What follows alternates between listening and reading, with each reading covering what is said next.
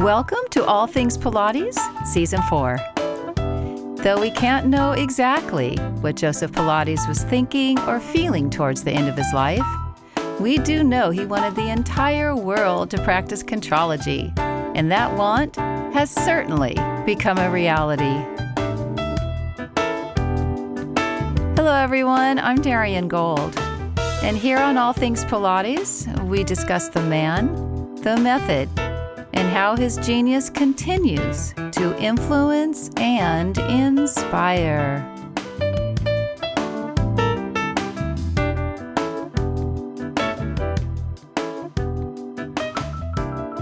Our guest today is Nancy Chin, owner of Pilates Avenue Los Gatos in the city of Los Gatos, California. She is a graduate of the vintage Pilates program called The Work. Last summer, Nancy had a life changing experience that impacted her own Pilates practice and gave her an entirely new understanding of the body, especially the pelvic region. After many years of dealing with an extremely painful hip, Nancy decided to have her hip replaced.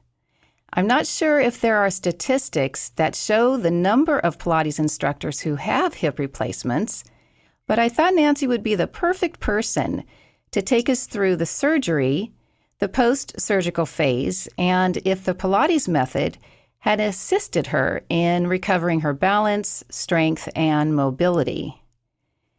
Hello, Nancy. Thank you for being on the show. Hi, Darien. Thanks for having me. Nancy, how and when were you introduced to Pilates? I learned about Pilates in 2001 when I was pregnant with my second kid. Oh, sorry, it was 2000.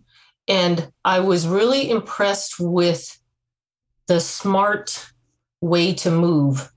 And, you know, I was just looking to rebuild core strength. But the more I learned about it, the more sense it made to connect everything to your center and move from there. And been practicing ever since. 2000 to 2022, so 22 years. Yes. That's a long time, Nancy. It sure is. You were certified through the Vintage Pilates certification program. What was it about this program? And did you research other programs beforehand? Yes, so the Vintage Pilates program is a post certification program. So, meaning all the teachers that take the program are already certified. So, I had wanted to take uh, Romana's training ever since I learned about Pilates, but it was just not practical uh, being in New York back then and with three small kids. And I learned about the vintage Pilates program and really liked it because I wanted to get as close to the source as possible. And Jay had lo- worked with Joseph Pilates himself, so I knew I was getting the real deal. Jay Grimes, you're speaking about. Jay Grimes, that's right. And you know, it was very practical as far as it was, it offered me the uh, working with an elder. It was in Los Angeles, so it was much closer to home. And on top of that, it gave me the opportunity to work with some excellent teachers at Vintage Pilates. And then at what point did you open your studio and why did you? I opened it purely for practical reasons because I wanted to teach classical Pilates on Gratz equipment, and that really limited my options. And while I was searching for the perfect place, I thought, instead of searching, why don't I just create this place? And so all I, I got one of everything Gratz. I found myself a beautiful small space that was close to home. So it it I checked off all the boxes and and it's been working great for me. What year was this? 2013. So this is what is this? Yeah. So this is my uh we'll be celebrating nine years next month. Yeah.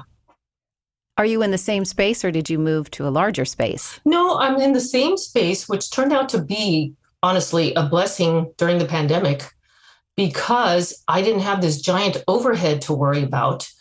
And people wanted a small space where they wouldn't be around lots of other people. And I also just uh, my philosophy is not to live beyond my means. So I liked the small space and yes, have been there since I opened.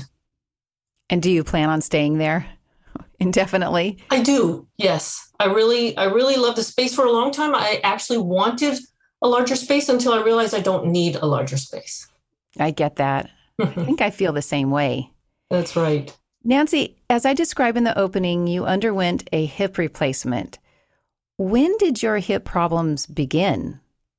I was thinking about that. There must have been about 2002 when I was pregnant with my third. And so I wondered if it had anything to do with carrying the extra load. But it turned out it actually had been misdiagnosed for years, where it was initially uh, thought to be a strain of the iliopsoas, and then it was diagnosed as tightness of the IT band. And, you know, and I knew back then that, that it had to be something more than that because the extreme tightness in the hip joint was not normal.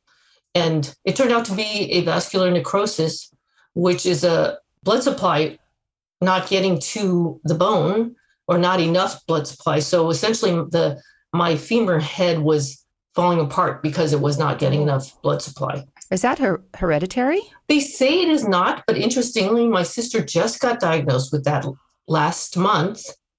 And the only other correlation they have, okay, they say it's not genetic, but it, they've only found correlation with steroid use or heroin use. Uh, neither, yeah, neither of which I I used. So I am inclined to think that it has to be something somewhat genetic. You know whether it be maybe it's not a direct relation but the the architecture of the hip joint can you know lend itself to creating some problems like that. So that's how i think it started. Growing up with your sister did you notice or do you recall if her hips were just naturally tight? No actually and well well i'd say all of us are built tight but we never noticed that per se and i do remember though my mom still to this day has a little bit of uh, hip tightness, um, kind of almost sciatica, but she's 90 and she's never had to do anything about it. So, yeah, I can't say that I ever noticed anything more beyond that. How did you prepare for your hip surgery? Well, honestly, and without, I know I'm biased, but I did so much Pilates, but I thought all the advanced work, the super challenging was what I needed. When in actuality, it was not, right? And I know you know, and I know many others out there will know, it was back to the foundational work. And I had the privilege to work with Sanjay Mayo, who is also a physical therapist. So she had this great perspective that I wanted and needed. And she, you know, I had to check my ego at the door. She had me doing basic stuff that actually was so challenging and I really felt it in my body. And that's what really changed my my whole view of pilates was that all that fancy stuff nothing unless you've got that pre pilates foundational work. Yes. And so i yes. a lot of that. Yes. I did a lot of that and it totally helped me with things like simple things like rolling over in bed or getting out of bed it was so helpful that's did have you written about this? I haven't yet, and I mean to. That would be really besides this podcast, I think that'd be so helpful. Really. Oh, thanks, Doreen. I, I, I will. Now, did you stay in a rehab center or you, were you able to come home right away? And then, if so, was someone there to help you? I stayed overnight, which was totally somewhat optional. I say that because the doctor had told me in advance that I could go, probably go home the same day. But I never really wanted that because it just gave me peace of mind to stay overnight at the hospital, knowing that if I needed any medical help, it would be right there. And in retrospect, I'm really glad that I did. Now, I think that people feasibly could do that on their own, but it was very helpful to have somebody at home. Now, I say that because I think hospitals routinely give stool softener to patients who have had surgery to prevent constipation, which I guess is a very common thing after surgery. Well, it was almost like a cruel joke though, because I had to get up so many times to use the toilet. And meanwhile, you know, you could barely move. There's your rehab. exactly, exactly that. I did think of that, you know, and I used a walker at the beginning, but getting myself up and positioned in that walker, I totally had to use my everything I strengthened in pre Pilates. But it was just you know and i didn't i didn't feel like i needed the prescription strength painkillers but the the drawback from that was if i moved wrong there would be intense pain and so it helped it helped to have somebody there if nothing else for moral support definitely now the hip at this point can it go in all the different ranges of motion slight did, do they encourage you to flex and extend and abduct and adduct? They do. It's funny though, because there are some contraindications that are different depending on your surgeon and depending on the approach they took. So I had what's called the anterior approach. So the scar incision is in front, just a little lateral of my hip joint. So for that kind, I was told not to hyperextend my hip, which we do, you know, like side lying leg kicks we do do that and they don't want me to externally rotate when I do that. So I have to be careful not to do that. You wouldn't think that you would be need to be so careful of that in every day, but that leg is so used to being turned out because of the movement restrictions previously that all it takes is for me to take a step forward with the other leg. And so that leg's behind me. And if it's turned out, I'm supposedly not supposed to do that. Now, I say supposedly only because I know people who have had the same anterior approach, but were never told not to do that. So I'm not sure. I'll talk to my doctor at my one year visit next month and see, but maybe they have different contraindications depending on the body, you know, and then people who have the posterior approach, which was the more common approach previously, are not supposed to flex more than 90 and not to do that, especially with internal rotation. So it's the exact opposite. But I'm finding it doesn't come into play much, except for just keeping in mind to keep my feet, my, my legs more parallel. That's what I was going to ask you. Is it just the safest position is to just constantly be parallel? Exactly. Exactly, which we're trying to in the first place. So it, if if you just kind of keep that common sense in mind, you know, with just that barely what is it, 10 degrees turnout, then I'm okay. At what point did you return to your own practice and then also teaching your students? How long did that take? I took my time and I would encourage people to take their time. For whatever reason, I think there is this perception that hips are easy, knees are not. Okay, and, and maybe comparatively that's true, but there's no reason for hip replacement people to rush back out. So this was, you know, last year was still somewhat pandemic environment. So I took advantage of that. I I took my time and I did not start teaching online again for a few weeks and in person, not for maybe even I think a couple months. I had stairs at the I have steep stairs at the studio, so that was a factor. And I wanted to make sure that I was completely comfortable doing that so that and going especially actually it was going downstairs but people feel like they need to rush and, and pretend like there's or not i shouldn't say pretend but act like they didn't miss a beat. But i think it's okay to give yourself time to heal and let your body adjust to this new joint which is a big deal especially the hip joint which i know you know is totally pivotal to every single movement of the body. Did you know that beforehand? You know i did only because my hip was so compromised. And i could see how it made me limp I could see how it made my back tight. I could see how it was starting to mess with my knee. So, you know, all those things, yes. And my replacement only confirmed it because now I, you know, everything is so much easier. Mm. So, my question uh, what has been the most challenging part of living with an artificial hip? Maybe there's no challenge now. You know, you're exactly right the challenge is almost remembering that I have an artificial hip.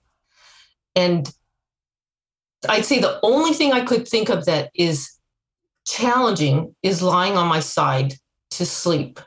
Because, and I never understood this before, and, and this is something that I now understand with anybody who has joint replacement, it just feels different. And I used to think like with knee replacement people, they didn't want to kneel, they didn't want to be on it. And I would ask, Does it hurt? And they said, No, it doesn't hurt. But I can see now it feels funny. You just don't want to feel that. So I've adjusted. I sleep more on my back, which I wanted to anyway, but I've actually now able to sleep on my side. So the doctor or maybe even Sonjay, did they recommend that you just don't lie on that hip? Maybe ever? Did they give you that kind of direction no. or no? They actually say that you can. So it's just the feeling. It's just how you feel about that odd feeling of knowing that there's something artificial in your body. That's interesting. Yeah. You, you can tell that it feels artificial. You can yeah. tell that. Right. And so, you know, if you if you can get past that, um, and you know, and I don't find that it makes much difference otherwise, except for when I put weight on it. You know, and there's some Pilates exercises where you're on your side and I can feel it. And I can do the exercises I don't necessarily want to be in that position though, just because it feels funny. When you're working with clients, have you had to change your body position when you're spotting them or no in fact I, I, would i would say that I actually can spot better you know because before i wasn't able to uh, flex my my hip for instance um, like on the electric chair when you know when we have our foot on the pedal for safety it was always hard for me to spot with that foot on because it kept my hip in a flexed position. So that's much easier now. But I'd say, you know, luckily it has actually helped me because I understand better now why people like for instance the knee replacement people don't want to be on their knees and and before i used to think well if it doesn't hurt let's just do it but now i don't push it. Yes. You have so much more wisdom now. Exactly. Do you offer a program designed specifically for those who have had hip replacements? Not specifically for hip replacements, although I do apply what I've learned. I would say now with everybody, whether it be hip, hip replacement people, advanced beginners, everybody, I do pre Pilates foundational work with them for every session because I, I just think that that is so important to get that for them to tune into that and get those muscles working before we proceed to other things. But I I think for any replacement or not even a replacement, but anybody who is uneven, we just want to make sure that we give that side a little extra attention because even for me with my new hip, I catch myself still favoring my other leg. And so I have to actually focus, completely focus to make sure that that left side is doing its job because it will still, because it's so used to it for uh, 19 years, it was so used to letting the other side take over that I have to consciously make it work. Maybe there is a chart that you could come up with for yourself and for others in terms of that reminder mm. because we we do have those patterns that are so embedded in us right Right. Maybe there's something, some visual, something that hmm. you could create. Oh, you got lots of good ideas, Darien. I know, I do. Now, because you have this new and improved, and let's not even call it artificial, it's just a new hip with a new life attached to it. Is there anything that you didn't know that you know now about the hips or the pelvis? Anything that maybe you weren't so tuned into, even in your own practice. And when you are working with a student, has your eye changed? Has your observational abilities changed because of your sensitivity towards the pelvic area? Yes. I would say that it's a constant it's a constant practice that yes, I feel like my I, I now am able to kind of focus in on more what I would expect, but at the same time, I say that with with a caveat that these compensations can be so complicated, and it'll the body will compensate one way when we're doing this, but then another way when we're doing that. And I think before I may have thought that it was simpler and it's not. I mean, I can I can imagine it does get complicated because if we're just talking about the Pilates technique, it is very complex. And the foundational exercises that you're referencing and all of us practice all the time, even those can be really complicated. Mm-hmm. Before you get to the fancy exercises that have no value if you don't have it deep in your body. Yes, right. Exactly. Exactly. And right. And w- yeah, without yeah, without that foundation, you're really not accomplishing much of anything else by adding on all the all the extras of the so-called advanced work. But just one more thing as far as what I see is I guess I've trying to tell myself to or maybe I've learned to let go more of expectations and trust what I see and know and understand that everything, everybody is so completely different that you just kind of have to wait and see how it is that day. Okay. Every day we're different. It's true, right? That's why the foundational exercises help you understand how you are for that day. Right, right. Nancy, do you happen to know how long hip replacements last? I think they told me 15 to 20 years, which anybody who is considering a hip replacement, I'm sure has thought about the length of the, the life of the joint. And I would say, in retrospect, now that you just can't put that in necessarily as part of the equation because you know, you just never know. You, people can wear it out more quickly, others, it can last longer. And then, you know, you just don't really know what your lifestyle is going to be either. So I would say don't don't necessarily make that a big factor.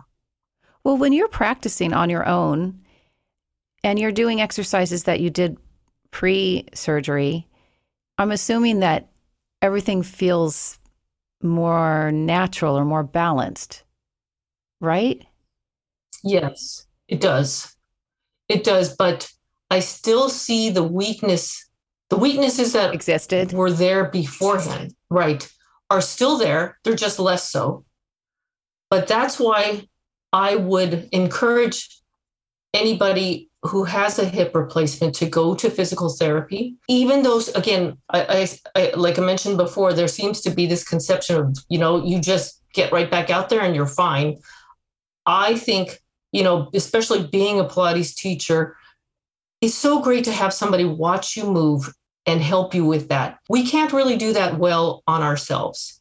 No matter how much expertise you have you just need somebody who has a trained eye. And Pilates teachers are not physical therapists. And so I really learned a lot from physical therapy that I can apply to my Pilates practice and my Pilates teaching. And even though I was technically discharged from physical therapy, uh, I, I don't remember what month, maybe after three months, I, have opted to continue and go every other, I go twice a month when I can just to check in. And it's great because, you know, he checks my gait and just checks the joint. And I feel like I benefit from every visit. And then I practice it on my own. Can you give an example of what you learned from your PT that now you understand in your body that you've brought into your studio? Well, you know, I think the one of the main things I've learned from physical therapy is that you are not often inspired, we are not often inspired to focus on one body part, even though you know you need it. You want to just get on with your workout. You want to complete the and feel like you've done everything. So take advantage of the fact that after your surgery, you may feel more motivated to give that joint a little more attention. And that's what it needs. Because I had a, a, previous hip surgery that was actually to try to head off a replacement. And they told me back then, again, you don't need physical therapy. You know, they said that my fitness level was great and I didn't need it. All that time I felt like that's that hip still was weaker than the other one.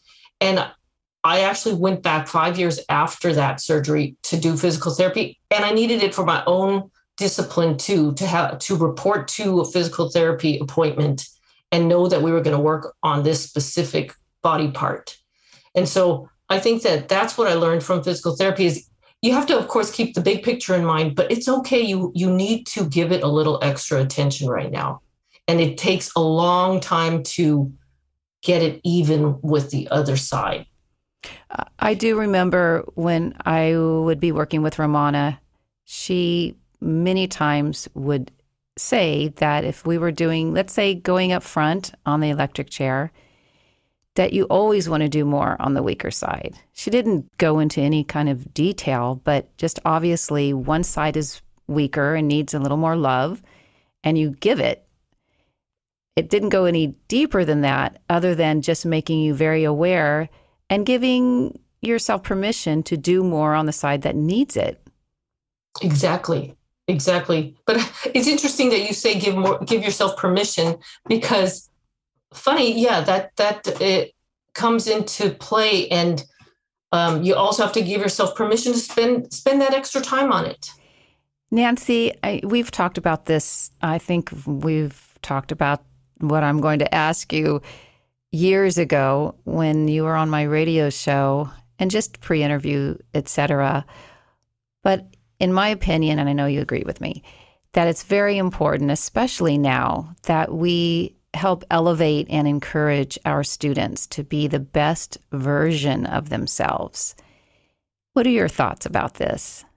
That's exactly right. You know, and that's no small part of our job, not only as teachers, but as as just human beings. I think that we start, we encourage that by being the best version of ourselves so that we set a good example for others. But then you have to think about what, how you can be that better version of yourself. We need to find our motivation from within and see that what others are doing is really not that relevant to what you're doing. There's enough success for everybody for to everybody to be successful and we should celebrate each other's successes. Oh my gosh can you just say that again?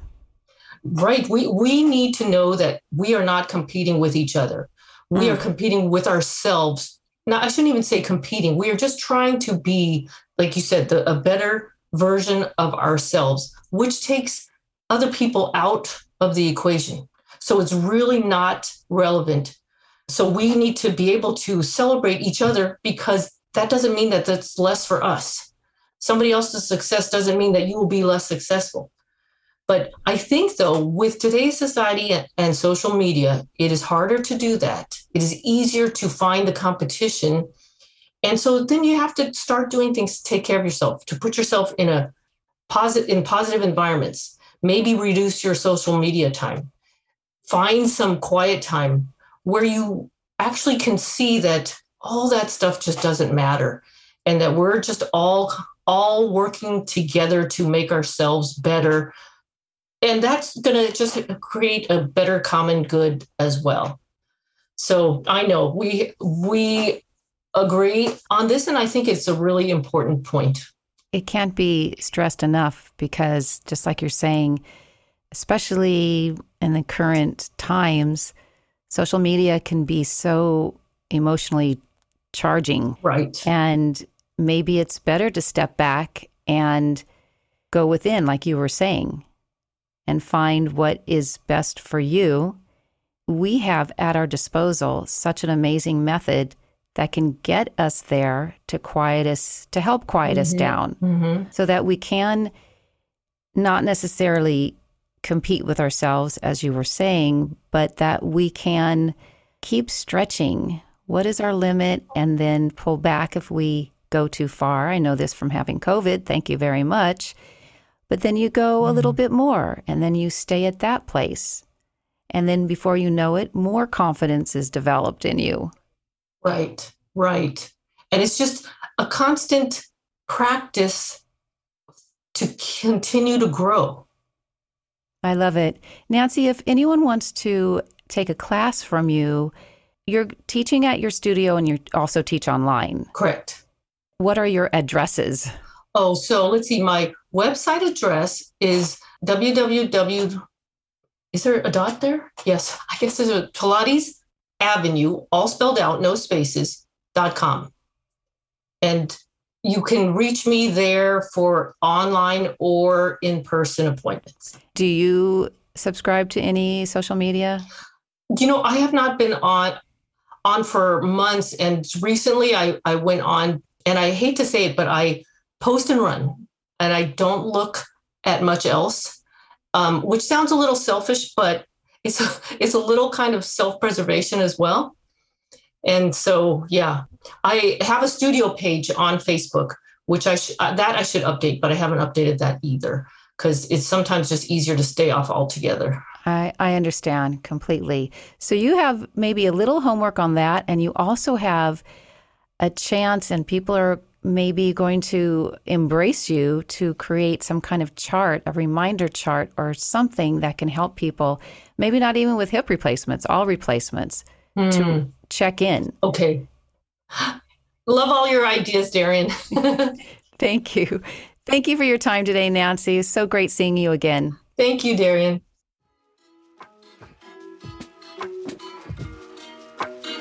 All Things Pilates is produced, edited, and hosted by me, Darien Gold. Mastered audio mix by Fabian Romero. Theme music, Soul Blues Piano Shuffle by Boom Zoom. One way to demonstrate your commitment to living a healthy lifestyle is to maintain your body properly. It needs to be respected at all times. Creating a routine for yourself that includes breath work, core work, and nutritional foods all may help slow down the aging process. As always, I remain in awe of Joe's work and I look forward to being with you in a couple of weeks for another episode of All Things Pilates.